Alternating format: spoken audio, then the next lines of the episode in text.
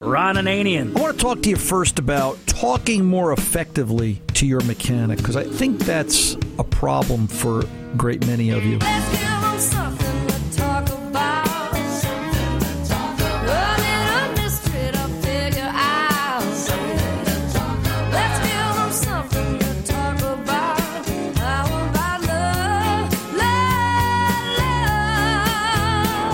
The Car Doctor. Gee, you've kind of got some headaches here. What do you got, an 07 Impala, an 05 Sierra, and an 08 Silverado, and you've got a big question. Is it, why'd you buy American? No, I'm only kidding.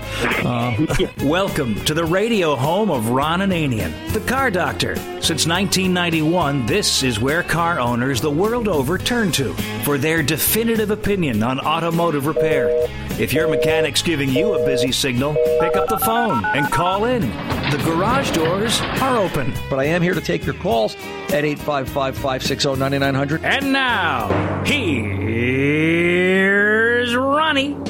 Hey, it's time to start your engines at 855-560-9900. Ron Ananian, the Car Doctor, at your service as we continue the march across this country of ours and around the world, I guess, with the power of the Internet now to fix all the broken cars. 855-560-9900, the Car Doctor's 24/7 phone number. Give us a call. Leave a message. If we're not here, we've got it arranged so that you can leave a message, and our producer, Tom Ray, will call you back and get you in the lineup for the next live show. As we, like I said, try to get you up here on radio to talk to you about your car problem and solve it for you. Cardoctorshow.com is the website, podcasting there. Also at TuneIn, iHeart, iTunes, all the good places, all the places you know you've been there. And we appreciate you taking the podcast. If you're not a regular listener during live show hours, we understand. You know, we know you're busy. We know you've got a lot going on in your life, and we're grateful for you to consider taking us with you for whatever amount of time you spend with us each and every week. And please click subscribe if you can on your podcast page to automatically have us appear, because that tallies up on our numbers, and it helps our business. And that's what this is about. To a degree, it is a business. And, you know, that's the money side of the big game that in order to be here, we've got to account for it. So, speaking of being here, there's no other way to really do this.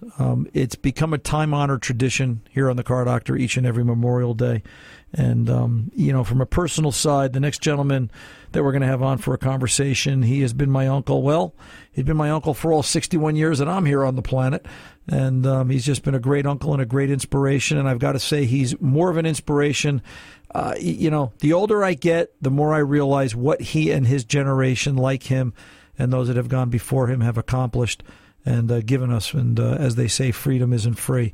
And listening to him, you'll understand why. As we step out from being the Car Doctor, talking about fixing cars, and we talk about Memorial Day and all that that entails.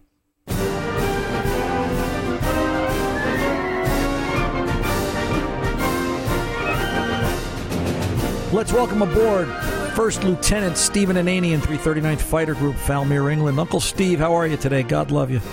I'm doing great. How are you doing? I'm doing well, sir. I'm really doing well, and glad to be here with you, talking about, once again, Memorial Day and what it's all about. And maybe I thought we'd coax a couple of stories out of you, as I'm sure you have them. You know, Memorial Day, Uncle Steve, I think it's important. You know, this is the weekend everybody goes around saying, hey, have a happy Memorial Day. That's really not correct, is it? No. It's a day we contemplate all our buddies and all the things that we went through. But you said something that made me chuckle, and I don't know if you know it, but I have great-grandchildren now. And my great-grandchildren asked me, Grandpa, what did you do during the war? And I used to tell him, well, I climb into my Rolls Royce about 5 o'clock in the morning, fly over Germany, and chase a bunch of Germans in their Volkswagens. And laugh. But that's, in effect, what it was. Well, you know, as they get older, Uncle Steve, the older they get, the smarter you will become, you know, because that's really how it works. Because I think for your great-grandchildren at their age, it's hard to comprehend. I mean, listen, I'm 61. It's hard for me to comprehend what your generation and what all the generations that march off to war do, you know, to put it all on the line.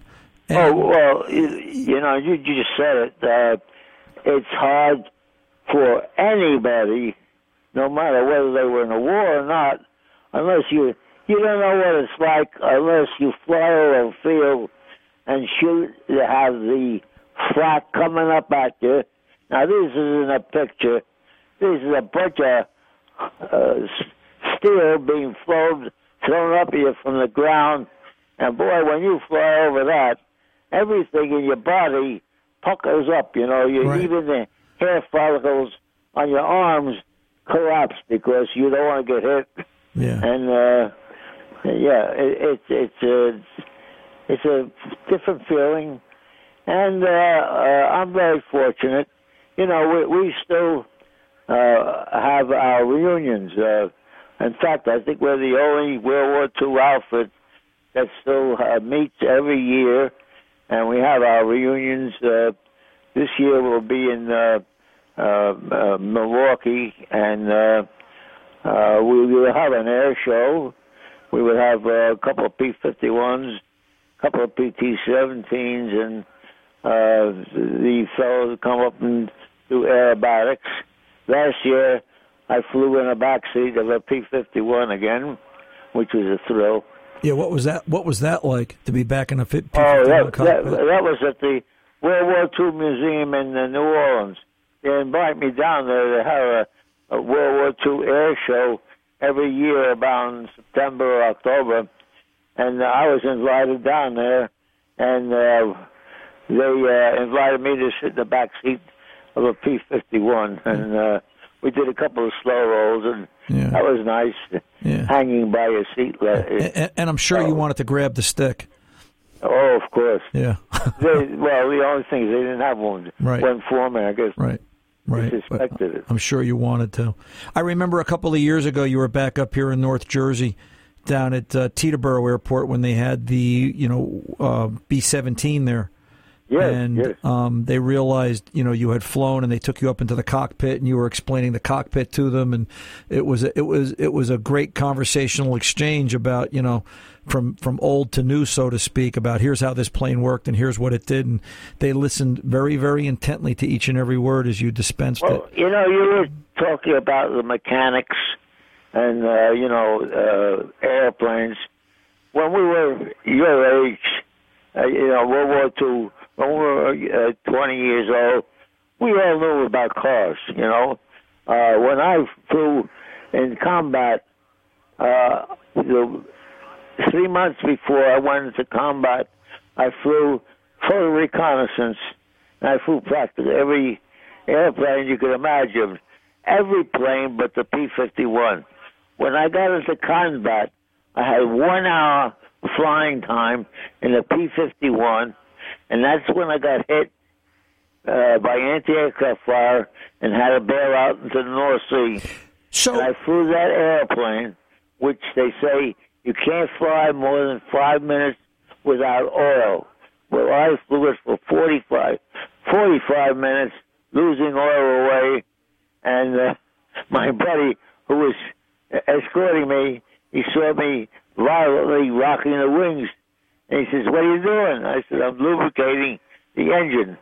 I was trying to get the oil from the sump up on the engine sidewalls, so that and it worked." I mean, yeah.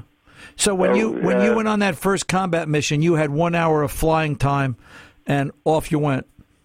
Yeah. And wow. Well, the result was we did survive because of my ability to handle the airplane, and I was in the water for an hour and a half. Right. In the freezing water.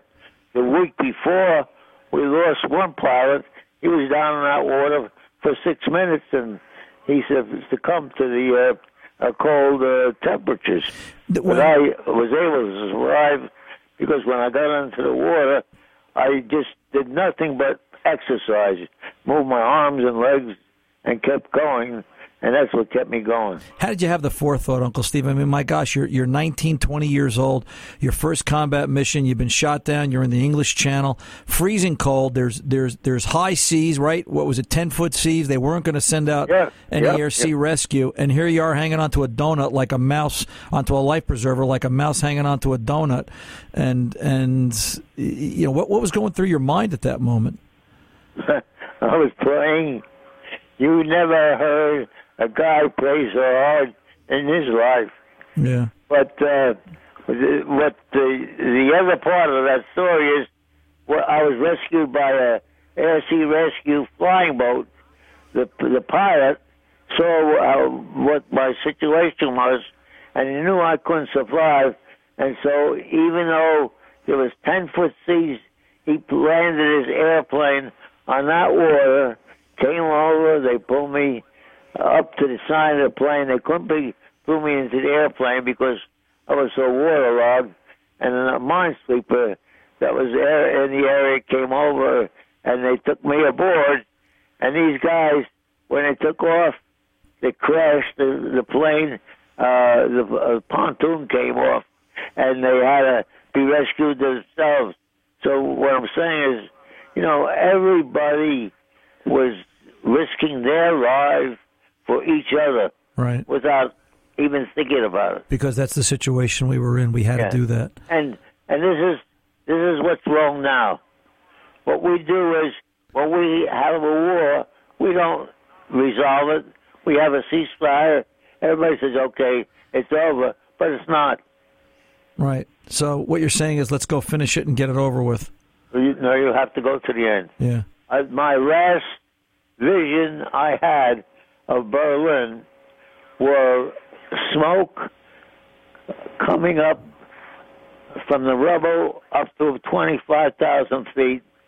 Flames were up to 5,000 feet, and the Berlin was nothing but a sea of rubble, and the only thing that you could see was there was a little valley, and that was where the subway, the under the Linden, had collapsed, and you could see that, and that was my vision that I still have to this day.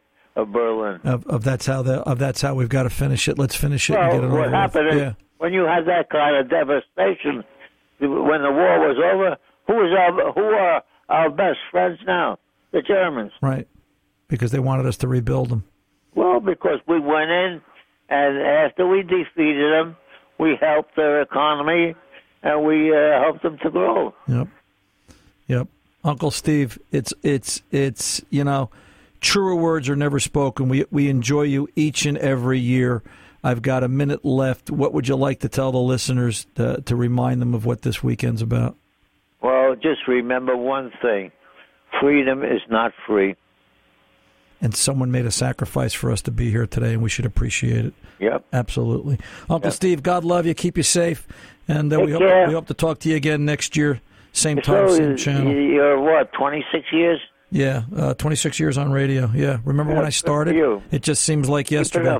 Yeah, so I'll have some stories of my own. Uncle Steve, I'll talk to you during the week, and you take good care of yourself. Thank you, everybody. Take care. You're welcome. Ron Ananian, The Car Doctor, 855-560-9900. We're coming back right after this. Cause your kisses live behind, like the sweet soul of fire, and you light my morning sky. The Car Doctor, 855-560-9900. Thanks for sticking around and joining with us this hour. And once again, thanks to Uncle Steve. You know, he's 95 now. I you know, and he still got it. You know, sharp as a tack. God love him. He, you know, and I never heard him describe Berlin like that. So I have to talk to him more, because I think there's things inside of him that time is bringing out. You know, he. He's just amazing. What a generation that was, and all our troops. Not to minimize any of the efforts of any of them, from current to the you know, the oldest. God love them, keep them safe. Let's get over to Dave in Maine. Some comments and questions about oil conditioners. Hey, Dave, welcome to The Car Doctor, sir. How can I help? Yes, I'm calling to ask you about Lucas Oil Conditioner and Z-Mac Oil Conditioner. Okay. Does it mix well with synthetic oils? Well, let me ask you this. Whose synthetic oil is it? Well, it might be something like Mobil One. Okay. My feeling is that I'll answer your question like this, Dave. Years ago, when it was more conventional oil, where we were using, 530, 1030 conventional mix, we would put a bottle of STP, good old-fashioned STP, in that little blue bottle, into probably each and every oil change. I'm going back 10, 15 years. Going back quite a while. Yeah, and, then the industry started to really use more and more synthetic, where now synthetic is really the oil of choice. It's we sell synthetic by requirement now, probably two-thirds, if not more, during the course of the year. It's two-thirds, one-third instead of the other way around. The issue is synthetic oils by themselves are so well engineered, all right, that I tend to leave them alone. I don't put additives in a synthetic oil because the synthetic already has some form of an additive package in it. I'll speak from Pennzoil, all right? All oils start with a base stock, all right? And for the record, I think Pennzoil is a better oil than Mobil One because I think they start with a better base stock. I really do, all right? They're using a natural gas derivative, which is a cleaner base stock oil to start from. And because Royal Purple? Well, Royal Purple's a whole other story. Tell me, where Royal Purple is on engineering and development. And I think Royal Purple, in my mind, is more of a racing oil. I think that's always been their market as far as street cars. If Royal Purple was in such demand, in my mind, then why aren't they more predominant in the everyday car market, so to speak? And I'm not saying it's a bad oil. I'm just, based on what I see. Sometimes when you go to the supermarket, you always buy, if you don't know what you want to buy, what brand, you always buy the brand that's being used the most. More people are using Pennzoil than Mobil One and Royal Purple from what I'm seeing, and I think there's a reason for that. And my point is that the engineering that goes into these oils, such as Pennzoil, the synthetic and the way they come up with it and the engineering and the studies and the data that supports it, I don't believe you need to put an additive in on an everyday driving application. That being said, if your vehicle has a specific problem and you're thinking, well, this additive is going to cure that, that's a different conversation. And I've seen some of the things that Lucas has where they'll have seal restorers or stop smoke and, now we're into a different conversation where we're not using the additive to help promote the life of the engine as much as to try and fix something that we don't want to take the engine apart for to fix. Does that make sense? So what I'm looking at is most, I'm thinking the synthetic oil or the oil conditioners might cut down on the friction that's in the engine and stop and go driving. Nah. You know what I'm talking about? I don't think it's going to matter because if it's going to matter, I'll answer your question this way. All right. You're concerned about friction and wearing out the engines? Yes. It still comes down to here. Well, I'll answer it like this: we pour synthetic at the shop all the time. We pour a house brand synthetic, we pour a Pennzoil synthetic, and we pour a few others. All right. Regardless of what we pour. Okay, and it depends on what we pour as far as what oil change interval we'll put somebody on. But we haven't lost an engine yet as a result of that synthetic. Usually the engine will outlast the car to the 250, 300,000 mile mark. I don't see where an additive, because you think so, will make that much of a difference. I talk to the oil manufacturer and get some specifics from them before you start making changes. Good luck to you, Dave. I appreciate the call. Ron Ananian, the Car Doctor. We're back right after this.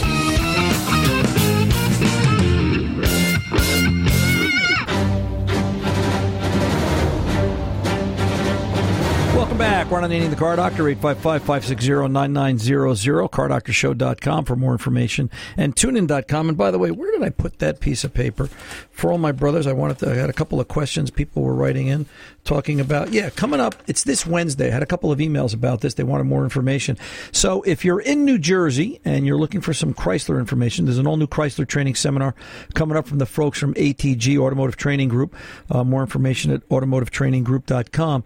But at the Hotel Woodbridge, 120 Wood Ave in 120 Wood Ave South on Island, New Jersey. There's a Chrysler training class, 2 nights, 4.5, 5 hours a night, all the latest Chrysler information. If you're looking for drivability and code clearing and code solving information, that's the place to be this Wednesday, the 31st, and June 1st.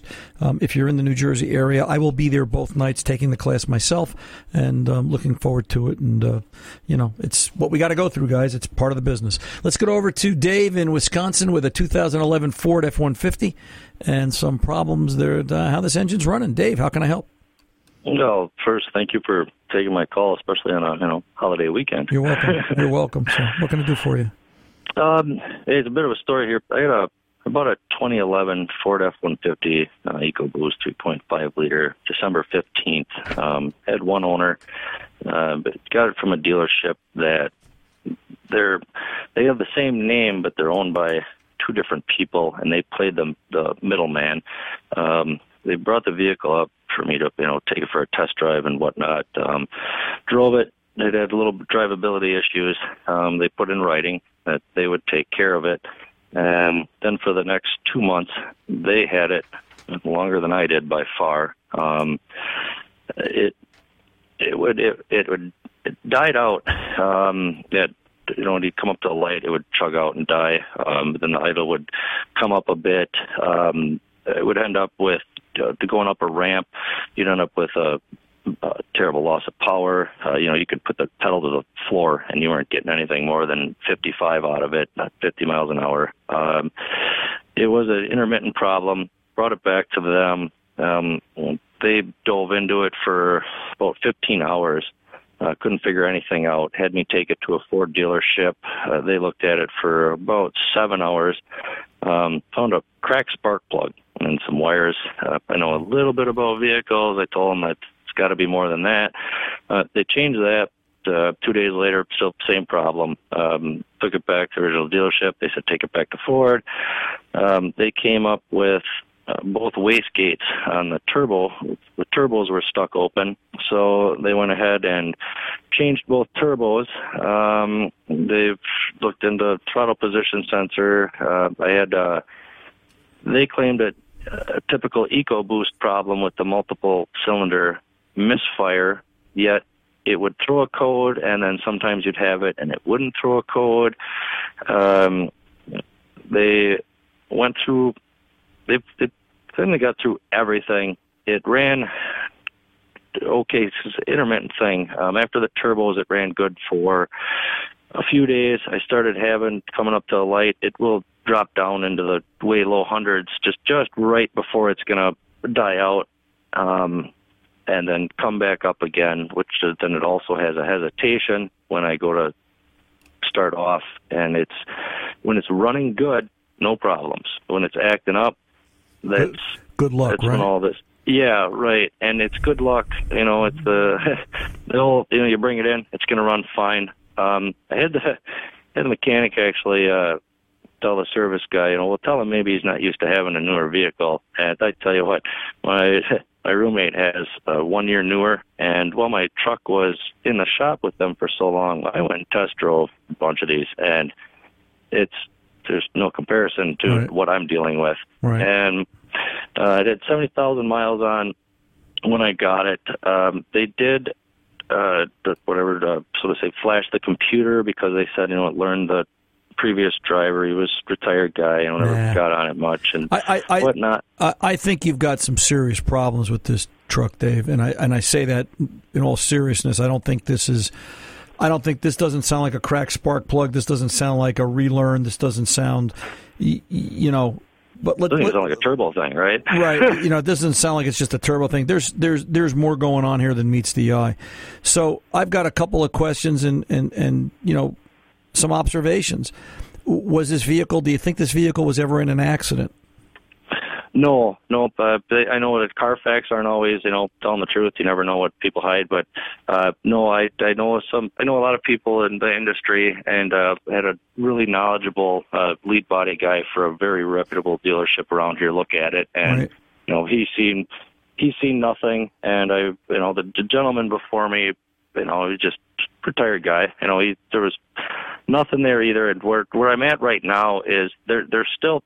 I appreciate what they're doing. They're certainly standing behind it. With labor and parts, right now they're at about $13,000 into this vehicle, and they're still standing behind it. What I'm currently having is when you start it up, it's more when it's cold, but the idle is not right. It jumps down, it jumps up, and it doesn't die now, but it is so close to choking out, and they're still willing to stand behind it. but it's not throwing any codes. And it was very intermittent when it had all these problems that they have fixed with throwing codes. And I'm just a little hesitant about them saying a stand behind it. They put a writing stand behind it, but, you know, how long before I end up with a code, how much time is going to pass before it does rear its ugly head? And, okay, now we're, you know, now they see it, and now we're not willing to stand behind it because of all the time that passed. So you just walked into the emergency room. You didn't feel good on Tuesday. You're feeling okay today, but you're not quite right.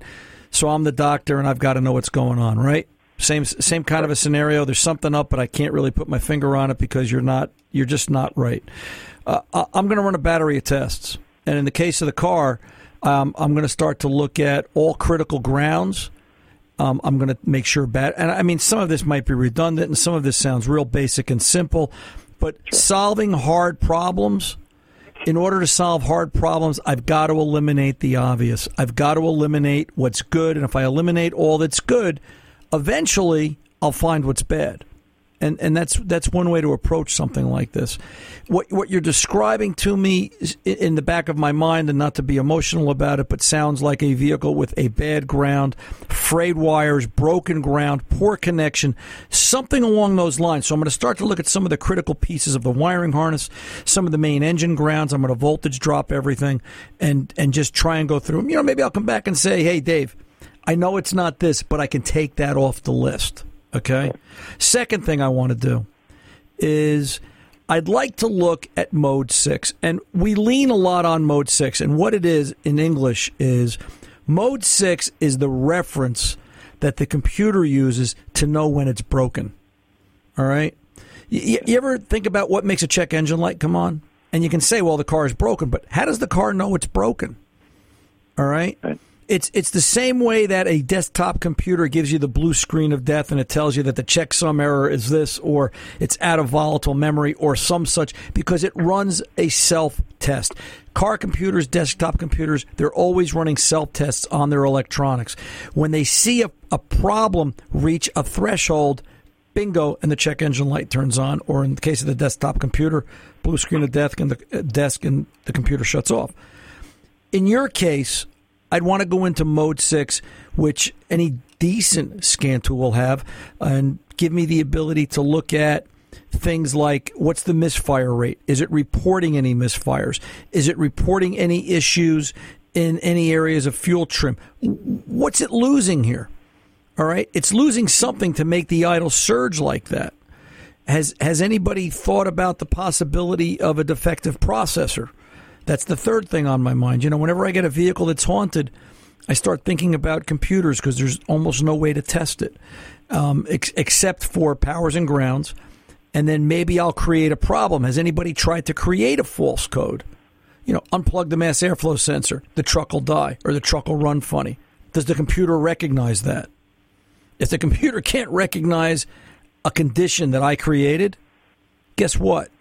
I'm waiting around for a code to set from something that's broken in the first place.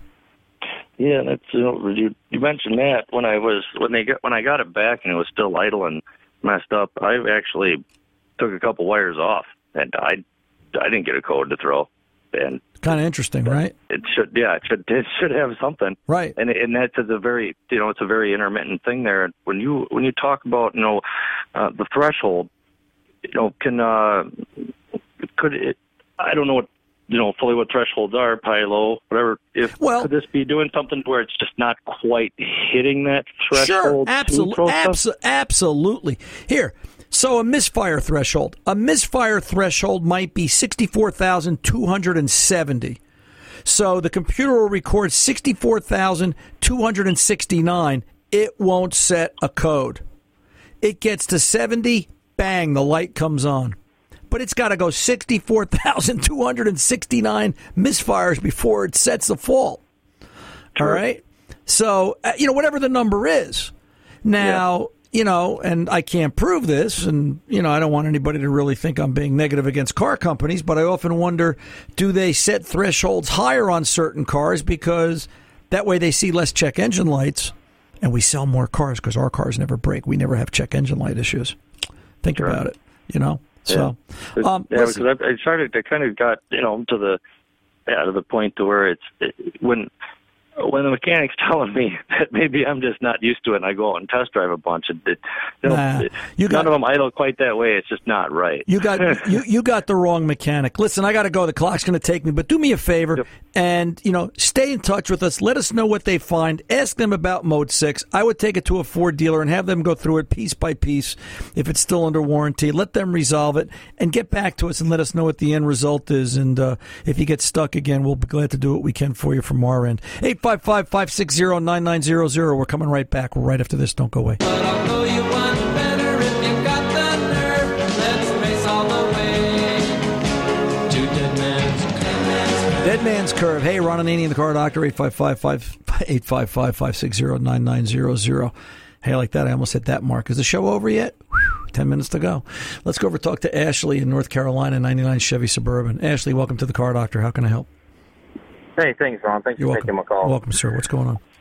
I got a 99 Suburban, the classic, that I bought back in February. And ever since I've had it, every time I fill up with gas, I can smell it inside the cab. Okay. And it goes away when it gets to about three-quarters of a tank. All right. I have checked all my lines and, you know, the vents and everything seems to be okay. And maybe I'm missing something. Maybe you could help me. Well, yeah, I mean, I would think you've got a leak somewhere, all right, obviously. This should be a metal gas tank, or is this plastic? It's metal. It's metal. So what makes you think that you and here's the weird part, all right, I'm going to contradict myself. You would think that if it had a leaky gas tank, it would set an EVAP fault code. That's correct. It would show a leak of 20,000ths or less, or whatever the number is going to be. But you would think it'd be setting a 442 or a 456 or something. But that being said, you know, if you have access, if you got a buddy with a repair shop, maybe with a smoke machine, I'd love to plug into the neck, go in through the top of the fuel tank neck, and smoke it. Does it continue to smoke? Does the ball drop? Does it continue to show flow? All right. And what I'm trying to do, and I would do that with half a tank of fuel or less. What I'm trying to do, so you don't have to drop the tank to look at the top of it, is eliminate good. All right. If you get the smoke to stop smoking or stop flowing, and you're smoking the tank and it's coming out, and you're gonna have to plug the vent line, then you know it's not the tank. Then let's focus on the canister. Do we have a canister problem? Did the person before you continually pack the tank? Did they shut off the tank? You know, when the pump clicked, did they round it off to the nearest dollar, or did they try to squeeze another $2 in it? And that has now spilled over into the canister, and the canister's so saturated that it just can't hold anymore. So then we get into the conversation, do we pull the canister down? Listen, sometimes weighing the canister, get a new canister, weigh it, get an old canister, weigh it, see what the difference is. If it's extreme, maybe that canister's loaded. I've also seen cases where we've got a problem with the vent. The vent isn't working correctly. Again, we should see a fault code, you would think, but just be mindful. Could we have a vent canister area related problem? Last thought, even though I don't think this is it, just check the fuel pressure regulator. They're very common to fail, 99, 2000s, that model year, that series. But you would be telling me you smelled fuel all the time, not just after a fill-up. All right? So go do those things. I'm up against the clock this segment, Ashley. And if you need more, give me a call back, and we'll go from there. 855-560-9900. The Car Doctor's coming back right after this. Hey, we're into the home stretch here. Ron Ananian, the Car Doctor, 855-560-9900, toll-free 24/7, cardoctorshow.com. Get out there, get some podcasts, and click subscribe at iTunes and iHeart. We appreciate it. Reading the want ads. You know what? Sometimes you're bored. You need a good laugh. Not the want ads, but the new car ads and used car ads. I found a 2012, listen to this, a 2012 Subaru Forester Limited. Moonroof leather with a VIN, with a stock number. All-wheel drive auto, four-cylinder boxer engine.